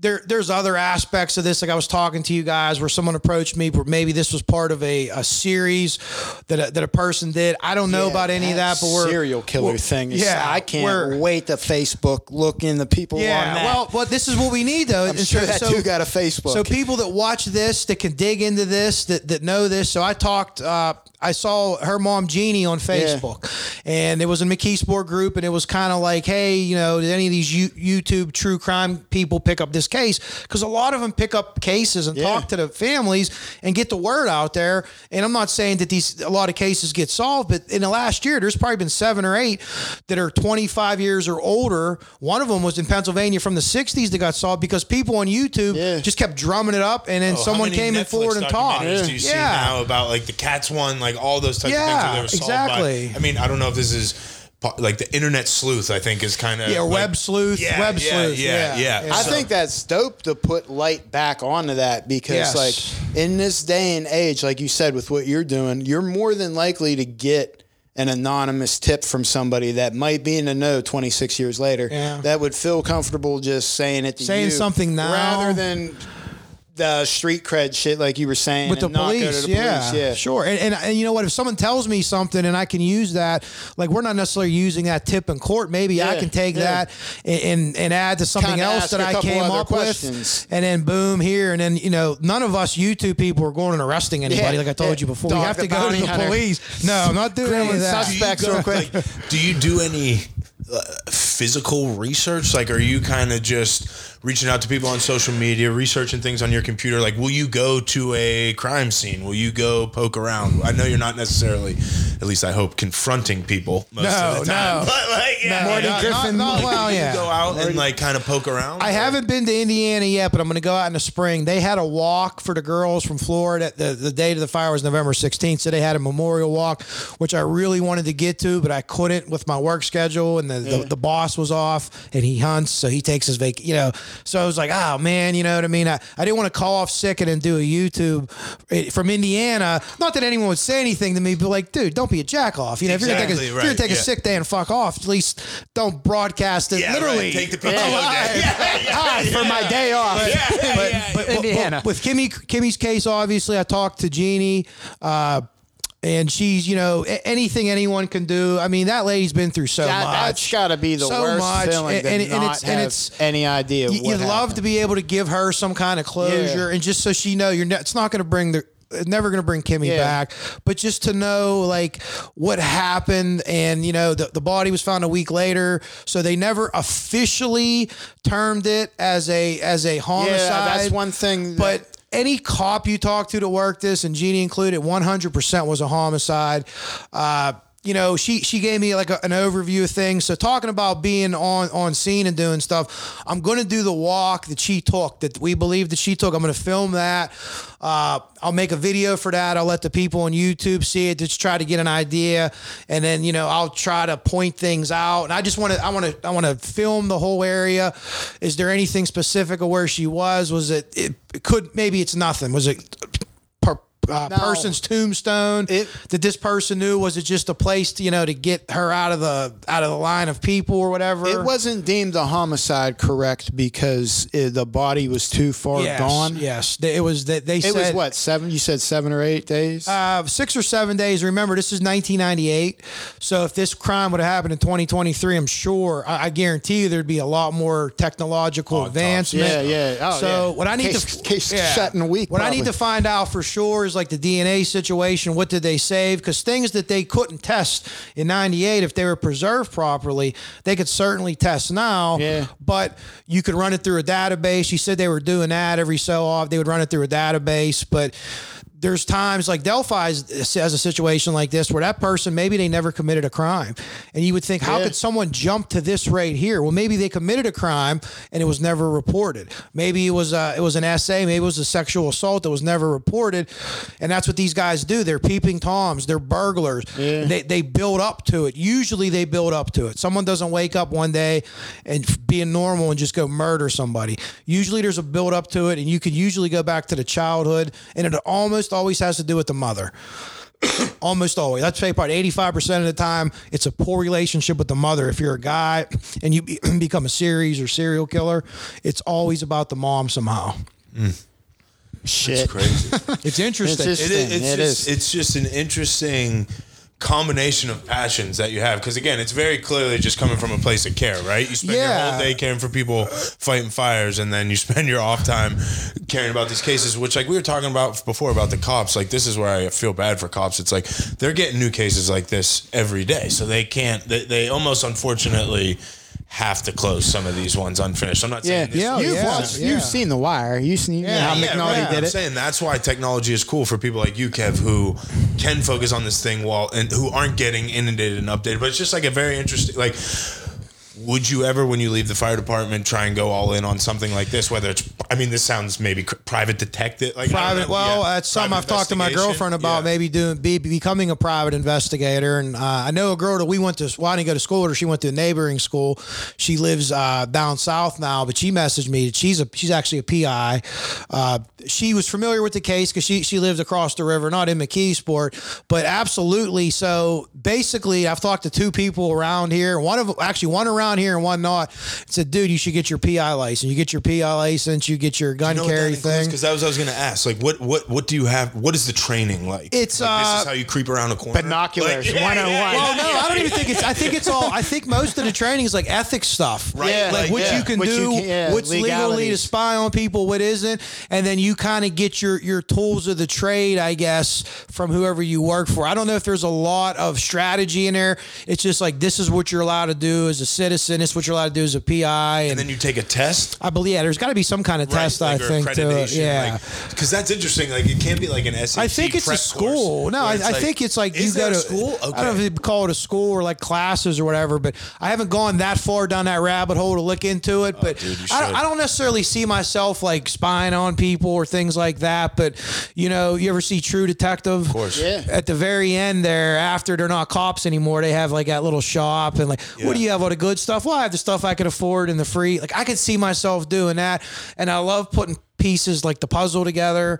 Uh, with Delphi, I put a whole theory out, and people called me crazy. But as it continues to go on, like as crazy as it sounded, I might have been fucking right. Yeah, that's yeah. what no inside info, a little bit of inside No. information, but just like just using logic. Why did this happen here? Why did this end up here? Like use logic for it, and it's you know. Is there any concern that you might bring down one of these cases? Because, like, uh, not to get too much more into the Kimmy Krim thing, but there was a lot of funny suspect names. Yeah. that, like, Well, that's what I was gonna ask too. Like, Have you ever felt like you seem like a brave guy? Have you ever felt? yeah, d- like, nervous? like, do you lose a little bit of So, sleep? no, not thinking yet. about bringing that down. Like, Not, not yet, because again, like we talked before, and unfortunately, in our town where we're from, McKeesport, and it's terrible to say it, but you get almost de-traumatized to gun violence. So there's a there's a ton of unsolved homicides in McKeesport, right, from gun violence, and they're all terrible, and those families all deserve some kind of closure to find out who did it. But this is a situation where a child was murdered, so I don't think that like the, the snitch rule applies here. Like if you're covering up for someone that, that killed a child, you're not living up to a street code. You're a piece of shit, Yeah. right? Like if you got Right. caught with some some coke and, Yeah. and you snitch on someone and There's that's no snitching, snitching well then yeah. hey, yeah. So I- I'm hoping to that, and, and I also think that I'm not going to get that. I wouldn't expect to get a kickback for a case like this. Now, if I was out in the port trying to like round up drug dealers and stuff, hey, hey, you know that some shit might happen. if you do bring that case down, though, CNN's going to be the first one you're you're talking to about it. Oh, I don't know if they'll come to me. I, I would I would give the credit to the cops. You know, I'd be like, Yeah, just you know, subscribe to my YouTube page. It's not monetized, and let's go to the next case. And let, Yeah. let, let's like, man, maybe we could get on a roll. Maybe we can Yeah. knock five or six of these things down and Get a show on and not A&E. nec- but not even me, but like get a bunch, get a hundred Yeah. more internet detectives. Because the more eyes that look at something, I think the better. Eventually, someone's going to see this and be like, oh shit. The, the first day I put that on Facebook about that I was going to start working on this and investigating it, I got 15 calls, three of them from a, former McKeesport police officers. Now, just let me say this McKeesport police patrolmen, when anything, a homicide or a big investigation happens, they do the initial report and they're basically off the case. The county comes in and investigates pretty much everything in McKeesport. Hmm. So when people are like, "Oh, McKeesport police don't want to solve murders," no, they do, but they're not investigating it. The county police want to solve murders, but they're they're that's a whole county. Think of think of how many places they do it. So Is that our- a unique setup for the county to kind of come in and, and, and take I think priority like that? I don't think so. I think they do that a lot in smaller departments, and you would still consider McKeesport a smaller department. Now Pittsburgh, I, I'm assuming Pittsburgh probably has their own their own people, uh, stuff yeah. like that. Well, we don't have that. We have a couple of detectives, like a juvenile detective, but they come in and investigate it. So, like the people that I'd like to talk to, that I probably they're probably not going to talk to me because it's still an ongoing investigation. It's all county homicide people. McKeesport cops that are now retired reached out because they, hey, one guy, I did the report on that. It always bothered me. Let's sit down. Let's have a beer. Let's talk about it. Uh, I can't help you with the investigation, but I can help paint a picture. And initially, what people were saying or what we thought, you know, there was a, there was a there was a terrible rumor about one of the McKeesport police officers who who I worked with. My brother was a cop and loved him, Tom Green, and it's absolute horseshit. Uh, I totally don't believe it, and and Jeannie Krim doesn't believe it either. She says she talked to Tom Green, and I was like, listen, there's no way Tom Green. If you mouthed off and, and someone said, hey, some guy mouthed off and Tom Green popped him in the mouth. I believe I've that. seen, I believe that. I, I've seen, I've seen Mister do some this things. this here, like I said, That's a whole different I, I, I personally don't believe it. I hope to talk to him, and I know how he was affected, and how his life was affected Yeah. from accusations, and that's one of the bad things on the true crime on YouTube. If you go, and especially Delphi, is like seventy percent are good people, but they don't say a whole lot, and there's like thirty percent of like this cesspool that accuse the family and accuse all these they're murderers, they're murderers, or this or that, and you don't see how that affects like Yeah. it affected Tom Green's kids in school, and I don't believe that. Uh, he- there was another uh, uh, murder not far from there, famous that's solved now was Leanne Evans, where they were accusing another McKeesport cop, if you remember, and they found that out through DNA. Was ended up being her boyfriend. I think that case was solved. I don't know if you knew that about two or three years ago. You remember Leanne? I don't know. You- she she was a year older than me. She was killed in Crawford. Very very gruesome, Mm. uh, and it was unsolved for a while. And her boyfriend got arrested. Her ex boyfriend got arrested for something else, and he had put his DNA in a database, hit, and then he, he admitted to it. He gave it up. So Are you totally focused on the Kimmy Krim case right now in Delphi? Is there another one that you maybe you haven't released content yet that people can Not be not yeah, not really. Uh, uh, I'll always do Delphi. That, that they have an arrest that's getting ready to go to court, but it, it's a it's a circus. It's an absolute circus. If you ever want to go into a rabbit hole or you can't sleep one night, go to Delphi YouTube and like the, the people have channels making fun of other creators. Not even talking about the case. And they're I talk to some of these people. I have their phone numbers and I'm friends with some of them. And I'm just like, leave it go. Flora will always be in my heart. Uh, I still you know talk with Kathy or Galen Rose's good friend. She's the mother of the girls. There's no arrest there. I got all the police reports from there somehow. I don't even allowed to have, and there's no gag order on it, but I have like police interviews. People sent me. I have a suspect that I like there, so I always look into that. But right now, as far as like the physical investigations, uh, it's going to be it's going to be Kimmy, and it's going to be to re- respond to all these people that reached out to me. I've had people tell me crazy stuff, but I want to talk to them because I'm like, I don't believe that. This was uh, someone said it was a Klan. KKK came in here and killed a white girl. Well, it probably wasn't, and I hope they're not listening to this because I'm not making fun of them and say who they were. But I want to get back to them and say, why do you think that? Is Yeah. there any germ or, or grain of salt to your argument? It doesn't sound right, but You watch too know, much TV, Yeah, but, Yeah. but but anybody that can help and anyone that can volunteer any information to give it to you guys, give it to me. And like I said, we we we talked the other day, and people have come up with some names, people we grew up with, and stuff like that. And it sounds crazy, but you got to look into it. So Right. I Some of- think you're going to help a little bit, right? Some Do of the some names you told, Yeah, this some of the names you told me, line, and sinker. you told Yeah. me a name that uh, Don't get hurt. the Ralph. I'm not saying no. I'll never. I'm not going to incriminate nobody. But the wheels started turning, and I really started like replaying that, and I'm like, that's Yeah. very fucking possible. the location of where they stayed at and things like that. I was like, yeah, it's not far, and holy fuck. And it's personal to you. Yeah. You know, you were her age. Now I knew Monica. I didn't know Kimmy, and I I knew Mike really well. Was Monica's husband. Yeah, So I- yeah, And I, Mike. David was his, uh, the, their son. We played baseball, coached baseball with them against them. So I've known them for a long time. So it's personal, and I can see it's, it probably is even more personal to you because you were that age. I know. That's why you said like your I've kn- I her. moment, or almost like her. your it or something. Like Yeah. you were that age, Yep. so you remembered, and, and you're you could that probably was my Stephen. and you King could summer. tell and you could tell that your parents were scared. Yeah, and it that, was as a kid, that it has to affected be the whole scary. Your parents are scared. It affected Yeah. the whole community. Sure. As an adult, I think about that now. Like, if you had kids, like that's that's fucking terrifying Yes. to I'll think tell you, of. the only Like, time I remember seeing my parents here was 9/11. That's really Yeah. the only time. Like, like luckily for me, but that's a p- pod for a different day. yeah. Uh, well, Kev. So if people do want to reach out, information or elsewise, just through the YouTube channel, can they get in touch with you elsewise? I'm on Facebook with my name. It's open to the public. I'm, I'm easily searchable. If you Google me, Kevin Kovach, uh, K O V A C H, you'll probably see fire department stuff or coaching basketball stuff. One of the two. I've lost quite a few pounds since my basketball day. I have celiacs, so Yeah. it wasn't like I was like it wasn't like I was like Ralph. I gotta change my life. allergic, allergic to gluten. I'm my back body on. was like, nope. I'm back on. I'm back on. I'm back on the Rocky grind. 75 hard. I put on. I've lost it. Put it back on, and now I see him all the I'm gonna time make at it- work make it walking. He walks across from the fire station in Renzi Park. Well, sometimes, Sometimes. in the summer, man. Sweat gleaming, tattoos, you know, yeah, yeah. Oh, yeah. well, this has been great, Kev. Thank you so much for coming by. Are we doing beat or beat those cheeks? I would hope so. Yeah. If you want to stick around for the flagship Perfect. Well, segment, let's take a little break and Yeah. then we can get into that. Perfect. Heck yeah.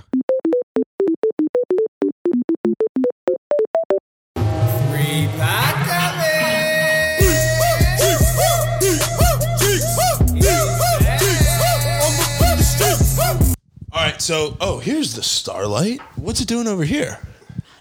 Okay, yeah, sorry, ADHD kicked in real quick. Um, uh, so we're back. Here we are. Beat or beat those cheeks, like we said. For those who don't know, if it's your first episode, this is our "Do you like it or not" segment where we take suggestions from our guests, our listeners, whoever it may be, and we basically say if we're into them or not. If you don't like them, if it's whack, it's beat. Kev, if you like it, if you're into it, if it feels just right, you're beating those cheeks. So I think we got three topics here. We should say we're recording this on Monday, January 8th at 5:38 Eastern Standard Time. As Coach Kev is wearing a University of Michigan sweater, which as a Penn State grad myself, I've done everything I can not to just like demand that you take that off. But I think we can only start with national championship game, which at this point is a prediction, but by the time the episode comes out will be more like a time capsule. So I think based on our conversation before, Kev, one of us will look like an idiot after this. but I guess the way I'll phrase this is are you beat or beating the cheeks that the University of Washington will be the 2023-24 college football national champion?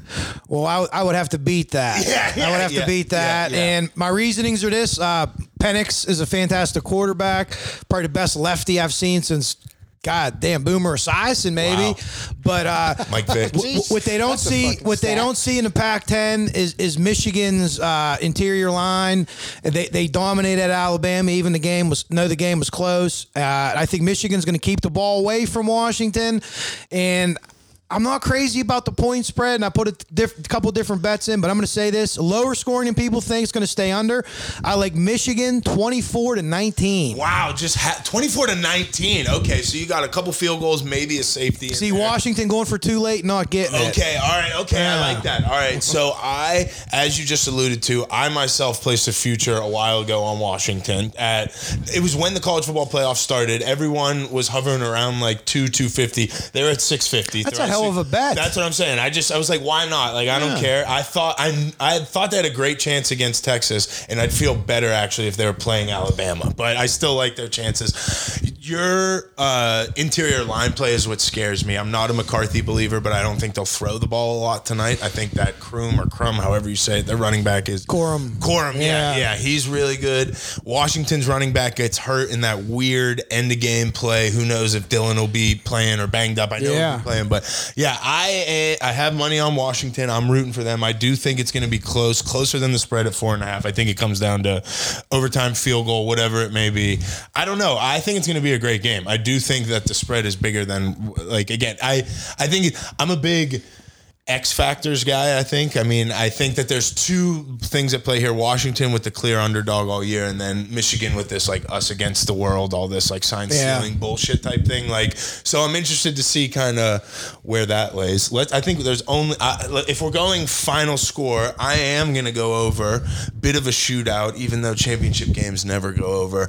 But I'll go. I'll go 28-24 Washington. I think maybe in an overtime. Uh, I guess we should just, it's only right that we toss it to our resident college football ex- expert on the panel. Go Blues. Yeah, yeah, yeah. Oh, really? Scott Harbaugh's brother. Yeah, yeah. Well, yeah. We're about to do it. We're about to do it. Uh, Is Scott Harbaugh the long lost Harbaugh? I always Yeah. joked about that. He was the one that didn't play football. He didn't play There's- sports. He fucking looked at barometers instead. There's an investigation you can do. Of came him what? to the lost Oh, uh, Harbaugh oh, uh, brother. I thought you were gonna be like. I thought you were gonna say like oh, Scott no, was in no, some no, shit no. that I, I was No, that'd be so geek. No, you were about Scott's to cool. implement- No, no, yeah, no, yeah, no. Yeah, yeah, yeah, yeah. Allegedly. But we'll say, allegedly. Yeah. I'm gonna say 38, 32 blue. Can you name a player in the game? Scott Harbaugh's brother. Jim Harbaugh? Is it Jim? John. John. Jim's the Baltimore coach, and he's not a player. Well, actually, coach. yeah, yeah, yeah. John's Baltimore coach, Jim is Yeah. Michigan coach. They're Oh, did brothers. I just yeah, that? yeah, Okay, yeah. all right, you, so you, did I know what you meant though. Yeah, you yeah. meant Scott to say said- I've right been so though. focused on Baltimore yeah. lately. Like, yeah, He, yeah. They're there tonight. Actually, they they flew on the Baltimore plane. Them and uh, the executive staff. I guess they're going to be scouting too. But the latest victims. John will be the there. Juggernaut. But I haven't Mason watched Rudolph. a lick of college football at all this year. Did you season. say a lick? A lick. Sound- Who's the guy who used to open the Rose Bowl who said granddaddy? Oh, Keith? Jackson, You just yeah. sounded like him. Yeah. there. Like, he just Whoa. Nelly. Yeah, yeah, yeah, yeah, yeah, That's yeah, the, yeah, this is the national championship? yes, yes. Yep. Yep. Well, if you're only going to watch one game, I, I agree. I'm I gonna think it's going to be a great I'm game. I I got nothing do. to do. I Michigan think it'll be a a great national game. title. You've won a football night like in history. They're they're yeah they've won they've won a few. Their latest one was like a uh, they split it. It was back when they went by the poll, and I think it was with. Georgia Tech like 1998 or something. Oh, so but that was the last relatively time. well, for a big school like Michigan though, that's it's been more than 25 years. So State. for them, it's a, yeah. Yeah. Okay, so let's move on here. I think we were talking. Let's keep with the sports theme here. Uh, Coach Kev on uh, YouTube, as you said, alluding to your coaching past hoops. I think it's only right that we get your take on zone defense. Are you beat or beating the cheeks of zone defense? I will beat zone defense. Okay, you're beat on zone defense. Yeah. All right. Why is that? Uh, because if every um, let you in on a little secret, if if a coach think his player thinks his players are good enough to play man to man, they're gonna play man to man. Right. Because there's there's less gaps, there's less things like that. You if you can't beat really good man to man, you if you play it properly with the proper help, every shot you take is going to be challenged. And one of the big things that people don't think about, but coaches do, it's way easier to rebound defensively when you're in man to man as opposed to zone. When you play zone, you give up a ton of offensive rebounds, which leads to putbacks, or nowadays it leads to open three pointers. Yeah. It's probably the second best time to shoot a three pointer other than a fast break now. I so now I'm just curious. Do you have any strong opinions on zone defense? I'm a fan of zone. I like the one I three one. beating the cheeks of Yeah, zone as a defense player, to because loaf. because Like, I'm yeah, yeah, yeah, I'm not yeah. gonna make it any level higher than Renzi hoop courts and uh, as a 40 year old five on five pickup game. We're running zone Oh, because there's going to be some young blood down there that's going to run the court, and we're just going to have to move around. And tr- we ain't gonna. I'm too old to play one on one. I couldn't disagree with you more in that sense. If I was at the park or a pickup game and someone was like, "Let's run zone," I'd sit down. But I'm a fan Yeah. of it as like I'll a, just run as like a zone. strategy. When we No played, way. there was Like, it was yeah. just like it was you didn't you, there was no zone. You just didn't Yeah. even like say Yeah. it. Like we just played man to man. But Okay, so let's do this. Can you give us zone. your favorite under the hoop, out of bounds play? Yeah, it was something that we used to call invert. So basically, you have uh, one guy inbounding the ball, and you have a guy at, at the bottom block on each side, Yep. and then the elbow. Yep. Uh, that's where the arc meets the foul line. For those that don't know, so the guy on the ball side, what he'll do is he'll go back, he'll he'll roll out toward the three point line and back screen. That guy will come straight down to the ball. A lot of times he gets open, but if he doesn't get open, the guy that set the screen goes to the three point line, and one of those two guys are open every single time we've ever run it. And we're just whether calling that whether we whether we made the shot or not, yeah, we called that that that was the original play. Invert invert actually was a play. We call that under. Okay. Invert was a play off of that, where the invert play was the guy at the bottom would run out to the top and set a screen, and then that guy would go for the three. Yep. So they kind of just Flare switched screen. who was setting a screen. But either way, anytime you have a play in basketball, you, sh- you should have at least two plays because you should be able to run that play and run that play backwards. Yep. Because that'll that'll fuck people up when you run it opposite. So invert or under, but that's going to get you a shot. And the two most open players on a basketball court are the guy that just passed the ball and the guy that just set a screen. So Ralph, do you have a favorite? I want to. I. I, I do want to ask a side question. Beat or beat those cheeks. I have one too. WPIAL referees for basketball. You have to You that. beat or beat it, beating the cheeks on them. Uh, I don't. I, You have to I'm ask it differently. You have to. Are you beat or beating the cheeks on Ralph becoming one? That's what you really. That's wanna phase two. of it. Yeah, yeah. I think it's Yeah. corrupt, and they need someone like me to run up and down the court with them. Keep on, it fair. on- you can't be corrupted. on the referees corrupted. on the, on the referees themselves, uh, I would certainly beat the Cheeks. Uh, if in a game, if they make 100 calls on an average, 97, 97 are correct. The, the only problem that I had is when personalities came into it and like, you know, you try to make it professional and maybe you're going back and forth with each other, but like you can tell that they're mad at you. So they're giving calls against your kids because Yeah. they're mad at you and they'll give you a look. So as a coach after that, what you usually want to do is get a technical. Yes, And then because that. Well, you get a technical, you hit me with it. So now you get two or three minutes where everything calms down. They go shoot two foul shots. So what I'd say to the guys, I'm like, tee me to fuck up right now. Boom. And it's like a business transaction. He, te- I say, hey, I don't say, you never say you're you're shit or that you suck. You say that call was shit or that call sucked. And if you do that, you can go back and forth. If you say you fucking suck, you're, they're gonna they're gonna run you. Yeah. But you take that tee real quick, you walk away immediately. He he puts it in, and they pick someone to shoot a foul shot. You get a minute or two to regroup, and most officials will move on after that because they know if you got one more, you're ejected for this game and you're out the next game. Now you also have to sit down though once Yeah. you get a technical. You But- can't- you can't but walk if, the if, if it's that right? Yeah. bad, I'll go ahead and get that technical, and I'll try to get it, and I, and I won't argue with him. Like he, he knows I, I want it. Give it to me. I'll go sit down. As soon as he gives it to me, I immediately turn around and walk away. I don't I don't argue with him. Our fight's over, and hopefully the fight's over for the rest of the night. Most of the time, when you do that, you'll see the calls coming back to what they should be, but. That's only happened a few times. I coached three years. It's only happened a few times where I could say, I, Sacrifice played- yourself. I played. I coached CYO basketball for five years. I got and disgusting amount of technicals. Like to the point where Well, you I have was like, different referees too. Oh, like we have sure. WPIAL. These guys are at, at 5A. They're graded after every Yeah, game. There's an official in the crowd that watches them and grades them every night before they leave. Yeah. So they're they're held to a st- people you might get there. I've seen guys Dennis Cash down Crawford. Yeah. I've seen Dennis Cash. He always has his phone in his ear. Dave He's always talking on his phone. Matt Holtzman. I've seen I've, senior. I've seen whoever. him. Uh, I've seen Dennis Cash in Crawford Village refereeing a game, eating a box of chicken with a drink in his hand. It was a Mountain Dew running up and down the court.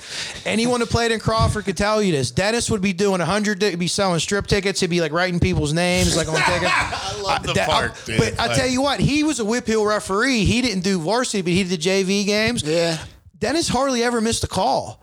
But down Crawford, if you gave Dennis shit, he would purposely try to screw Miss you. calls, and he yeah. wanted to make sure that everyone in the crowd knew too, because what are you going to do? Yeah. He wanted to teach you a lesson. But but yeah, I've seen referees at, at lower levels do all kinds of shit. Oh, my God. All kinds of shit. And it was a thing for me where I played in the league that I coached in. So this guy and I was nuts when I was a kid. So they definitely they remembered me. Like Oh, when I was like, yeah. yeah. Was How like do you definitely- become a WPIAL referee? you basically just have to pass the test. You pass the test. Mm. Physical fitness and No, no, it's just it's, it's a written fitness? test. Well, you have to run up and That down the fucking be- court. It that should, be. You've seen some of these guys. Dude, There- they look there's like there's an idea for you there. There's an idea Yeah. for you to do a podcast. Take the test. It's just an online test. You have to have all your clearances like you would a teacher, your cl- yeah. child clearances. You ain't gonna have no problems know, with that. Know, know, so you, you take that test, and basically once you pass that test, you have like 90 days to join a chapter, a local chapter. So you would they, they would already have your name. Like this kid's from McKeesport, so they'd let the people know. So you'd call, and then they would assign you. You wouldn't be doing high school. You'd be a patched official. So you might be doing like some gotta Catholic like middle school Yeah. games or something. But no, that's all you have to do. That's You it. got to do this. You know the game well enough that you could just brush up. You don't even have Yeah. to prove that you have a face. You just have to pass the test. Like really, there's Thank no, God we don't have to there's no that. Like, IDs. yeah, yeah. There's nothing. There's just yeah. you pass the test. Yeah, here you go. Like you don't even have to have legs. Like we were talking about the scare you had with your dad at the hospital. Yeah, yeah, yeah. Your Where the dad nurse thought the legs were gone. yeah, yeah, yeah. Well, that's funny you say that. I work with a guy whose son is playing at Westinghouse right now, and their coach is in a wheelchair. I know their coach, Yeah, oh, Pippins. yeah? yeah, Yeah, yeah. He was an incredible player. Really? Him and his brother. Yeah, Oh, they were okay, so incredible that's what I players. asked Yeah. buddy if he was always in a Ace, wheelchair. that's if Ace he- Pippins. Yeah, Okay, yeah, yeah, yeah. yep. Because he was he played at Westinghouse. Uh, I don't know if that's where he played or not, but yeah, from my understanding is, and I'm, I'm going to make sure I have the right the right brother. I'm pretty sure it was him. He was phenomenal, huge Okay. scorer. Yeah. and something happened after high school, and it led to his kind of where who he is now, and he's totally resur- resurrected his life. And he's a coach. He owns a couple businesses. Awesome. He was involved with the uh, the, the semi pro team, the Pittsburgh. What were they called? No, no, basketball. Yeah, bullets. No, uh, Uh, it might have been the Bullets. there's been a couple. There was like It was just recently, like, uh, like with Marcus Robinson in there. Yeah, I know Marcus. Yeah, I he- coached I went, to, I went to Allderdice. So Oh, okay. like I coached. I coached Marcus's uh, uh, nephew, Robert. Oh, okay. Robert went and played at uh, what was it? West, down in West Virginia. There. Uh, shit, I can't remember the name of the school. I took him down there when he went to college. uh, Oh, Loaded his stuff up. one. Mercy, not Mercy. No, it's it's a D three school. It's it's like right across the border of West Virginia. I can't remember what it's called. Goodness Marcus gracious. yeah, yeah. points. He had his own Yeah. shoe line. yeah, yeah. So, are you an NBA or college guy? And then we'll move on from this. one. Uh, you know what? I, I was a huge Kobe fan, huge Laker fan, and I'm not a LeBron hater at all. But ever since like LeBron went there and it became like get as many people as we can, Yeah. it kind of turned me off from the Lakers, which in turn turned me off of the NBA. Uh, college basketball is, to me is much more entertaining. Michigan stinks right now. They're probably to fire their coach. Yeah. and I love Juwan Howard. I love. Juwan Howard, but your your lines aren't bad either. no. I, They're wish no kept bums. Shrewsberry. Yeah, I wish he didn't leave. He yeah, but it's it's yeah. uh you know football's doing great, but, but basketball and I love Fab Five, Juwan Howard, but no offense, you got to go. You just Yeah. ain't getting it done. And Yeah, I love Jokic. I'm a big NBA guy. oh yeah, how about that shot he hit the other night? He hit that three pointer. They inbounded the ball. Did you did you hear them? There's audio from the sideline. I don't know if it's the coach or someone on the bench screaming, "Don't let him do it! Don't let him do it! Don't let him do it!" Then and boom, he hits the three pointer. that shot. That was he missed four shots in five games or five shots Yeah. in four games or Yeah, something he- like. he's, he's- a freak. The, the He's a freak. size, the Yeah. passing ability, and as a coach, you look at the passing ability. It is, it's, it's. He's better than now. If you guys remember Arvydas Sabonis, that Yeah. played for the His kid's in the Blazers. league. Yeah, Domantas. He was yeah. just a big guy, and he would just be like, like almost like a Hank. Remember Hank, Yeah. just throwing Ah, crazy shit. passes. The old dude but, Hank. But, but Jokic, People forget Shaq used to be able to move the rock like that. yeah, too. yeah, Yeah. He could never shoot it like No, Jokic though. no, like yeah. that dude's just a total. Like Package. you look at these, you know, uh, Wemby and uh, Giannis now. Like, how, what do you crazy, do? yeah. You you Well, cannot like stop Jokic, these too, people. like he looks like a bag of milk. So, Yeah, like, you know yeah. what I mean, like, and he's just He's so can't smart with the game, and it, and it- and again, these guys are all players from another country, so their basketball IQ is through the roof. And unfortunately, we don't have that here. Everybody wants to go to the hoop and dunk or shoot a three. They don't want to know why. Why am I doing this? Why am I pushing this guy away from the baseline or to the baseline? Why do I want to do this? Why do I want to pick up the ball over half court?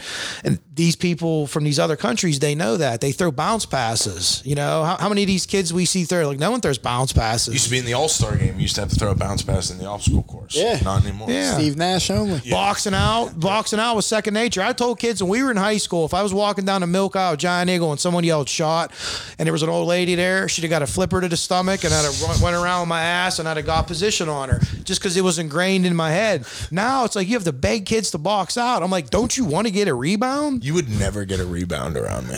Just so you know. Is that a challenge? Yeah, yeah, yeah. It is. Are you- Yeah, you- Yeah. yeah. Put ten shots up. You're not getting one. We'll put it on video. well, you got height on me. Oh, yeah, no. but I, you you got um, tenacity don't, though. Don't. You just got to get one. I'm Position. gonna box you the fuck Use out, position. bro. Hey, I'm and you know- literally gonna like. It's And gonna you know be what like else? Bill Too, as a former Lambier. player and a coach, a lot of it, and, I- and this is true in high school. Seven out of ten sh- shots go long. Yep. So where do, where do you want to rebound? Weak side. Yep. Weak side. Weak side. It's for opposite from the shot. You know where you're comfortable. The weak side. Yeah. Yeah. Say it again. yeah, yeah, yeah. All right, so we got to get uh, Coach Kev home for this game. So let's do one more, and then we're gonna wrap this up and get out of here. And I'm gonna let you present this one, Coach. You brought this to us. You Okay. seem to have some type of feeling about cauliflower crust pizza. So it doesn't Yeah. seem like positive thoughts. We're gonna beat the cauliflower crust pizza. I mean, we're gonna Three we're, for three on beat. we're, we're going to beat it repeatedly and long and hard because first of all the fact that it's called pizza is is uh, it actually offends me it's slanderous. it offends me you know i'm not like italian or i'm not a pizza connoisseur and I'm, i have celiac so i can no longer eat good pizza big thick fluffy crust but so What's next? You just going to put some carrots on the ground and put some cheese and, and some and some sauce on and call that a pizza too? It's got to be on the ground. It tastes nothing like pizza. I mean, or table, plate, whatever you want. yeah, yeah, no, it, it just belongs on the ground. Yeah, yeah. But cauliflower, like, there's so many other. Like, if you're gonna look at vegetables, like, there's got to be a better vegetable than fucking cauliflower. Cauliflower is just, it makes no sense. So I will agree with you that like cauliflower pizza is kind of like the gold standard for gluten free pizza right now. Is there anything out there in your mind that should be like? Is there any good substitute? There, there is uh, frozen Freshetta has one, and then uh, DiGiorno has a gluten free pizza that's now totally gluten free that I haven't seen in the stores, but like on the gluten free pages on Facebook, people like, hey, try this. Yeah. So I haven't tried it yet. We were at a place, uh, me and my girl, we go to a top sell every year, and we stopped this year in I can't even remember where we were, Fredericksburg, and I can't remember the name of the place, Frogs, something, Senor Frogs or something, and they had a gluten certified gluten free pizza, and the dude brought it out, and he was like, "Who's Kevin?" Because they hand it to you with with gloves on, and it was a it was a, a thin crust pizza, which you can get gluten free. I'm not a huge fan, and I had like, like buffalo chicken had on it, and. uh oh, uh, what else was on it? Something else was on it. But it was phenomenal, phenomenal thin crust pizza, but I can't get the big fluffy crust. So if anyone watches this or listens and knows of a gluten-free fluffy crust or any local pizza place, I'm very I could get sick very easily with cross contamination. So I shouldn't get a pizza from regular pizza shop unless it's like a sealed frozen pizza that they heat up.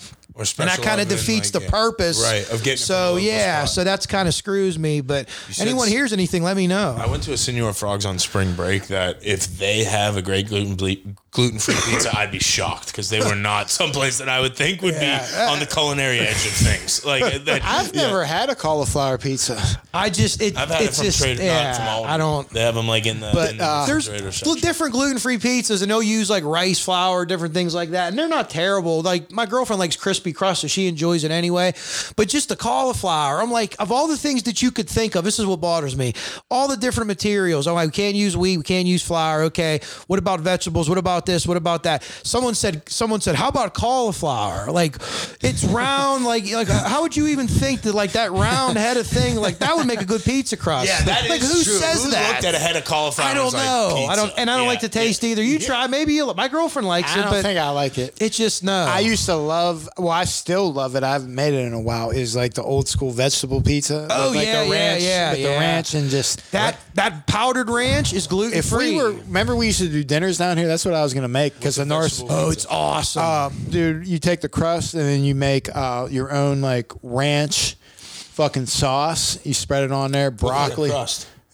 Pillsbury, whatever Oh, the fuck you okay, want to make. okay, like you're making a homemade pie from scratch, basically. Not from scratch, but With from no like sauce with ranch as the sauce. It's, Yeah. it's a ranch sauce. It's a ranch based sauce. Hidden You get Valley Hidden Ranch, Valley Ranch dry, packets and like and you uh, make it. Huh. It's uh, awesome. bro. It's the I, I'm gonna what do make you it. put on yours? uh, broccoli, Yeah. peppers. Uh, it's the only time I'll go multiple toppings. Onion? Uh, yeah, all of it. Onion, red onion, so red good. onion, white onion. No, no, dude. the next day, what if you put it in the fridge? But if you leave it out, you use You like eat it all in one crescent roll like crust is what my yeah, mom you get a crescent. That's what I do. I get a. Pillsbury crust on roll. I might make that Oh get yeah, that's Uh, that's a little good. bit of cheddar cheese, like cheddar cheese for Yep, the cheese. yep. But like cucumber, cucumbers all around the motherfucker. The whole base is cucumber that I I over. Yeah, I don't like mine. cucumbers, so not we don't do gluten-free. that. But Oh no, it's not Okay, gluten no, free. no, yeah, yeah, You full go, you got to buy your own. You would have to. gluten-free I would shit. have to get crust. Everything else is gluten Yeah, free. the vegetables and Hidden shit. Valley Ranch uh, powdered mix is actually gluten free, believe it or not, which is odd, but wouldn't have- is. I I yeah. put. I buy hidden. I buy that branch powder and put it yeah, on fucking chicken That every ta- night. My my girl makes her own. Uh, she gets the uh, Italian. I forget whose version. Uh, Seven Seas, like the old school stuff, and she makes it, and it tastes so much better than like I don't know what it is. It's so much better than out of like the ball. Paul Newman. Yeah, yeah like Newman's own. Well, don't talk about Paul like that. I know We- you got love for Paul. We've already discussed who Paul Newman was. Victor Newman's brother from The Young and the Restless that went on to become remember the, watching the with ranch mom. dressing mogul. yeah, yeah, yeah, yeah, yeah. Kev, thanks for joining us. Yeah, yeah. No, but seriously, this was awesome, dude. I appreciate you coming on. This was a great time. Uh, again, I don't know if you want it. We plugged all your stuff at the end of the last one, but do it one more time just in case people missed it. Uh, Coach Kev's True Crime Talks on YouTube. Uh, you can just, if you put that in the search bar, you'll find me. Uh, Delphi, Flora, and like any any Kimmy Krim stuff. Anybody wants to help, you don't have to have a law enforcement background. There's different things people can do, checking on things, and just kind of kind of being kind of snooping around. But uh, I'm, I'm definitely I'll, I'll walk that. I'm gonna walk her walk and uh, and video it, and that's my next step here. This next week, I think I'm gonna do. I think the weather's gonna be a little little more uh, convenient for it, and then uh, that's it. But I, had a blast with you guys. I love it down there. Always get a hold of them by calling 911. Yeah, yeah, yeah, yeah, yeah. But like, like we tell little kids and really old people, don't call just to talk to people. Do you remember? that ac- do you actually remember the happens. fire boxes on the telephone? Yes, poles? I do. I have one in my house. Nice. Yeah, off there the was record. one on my. Uh, I pulled one as a kid, actually. oh, yeah, oh, And my yeah. grandpa was the judge, and he took me down to talk to the deputy Yeah. chief, and they were like, "You can't do that." You know what I mean? We had I, I one- was in like second grade. I don't even know what I was Bacon thinking. pulled it like once a week, and it would spray ink. Yeah. it was to the point where it was out of ink, Yeah. and we could just pull it. They the have- firefighters would drive them and down. So the they found a bottle of that stuff a few years ago in the chief's office, and supposedly, I think someone just threw it away. But supposedly, we should have turned that into like the hazmat people. Yeah, but I was gonna was say. such- This shit's got to be It was crazy. an un, bad it was for in it was in an unmarked bottle that looked like remember the old mercury bottles with the eyedropper. Yep. It looked like an old mercury bottle that someone poured this in, and they're like, "Dude, throw that away right now." Yeah.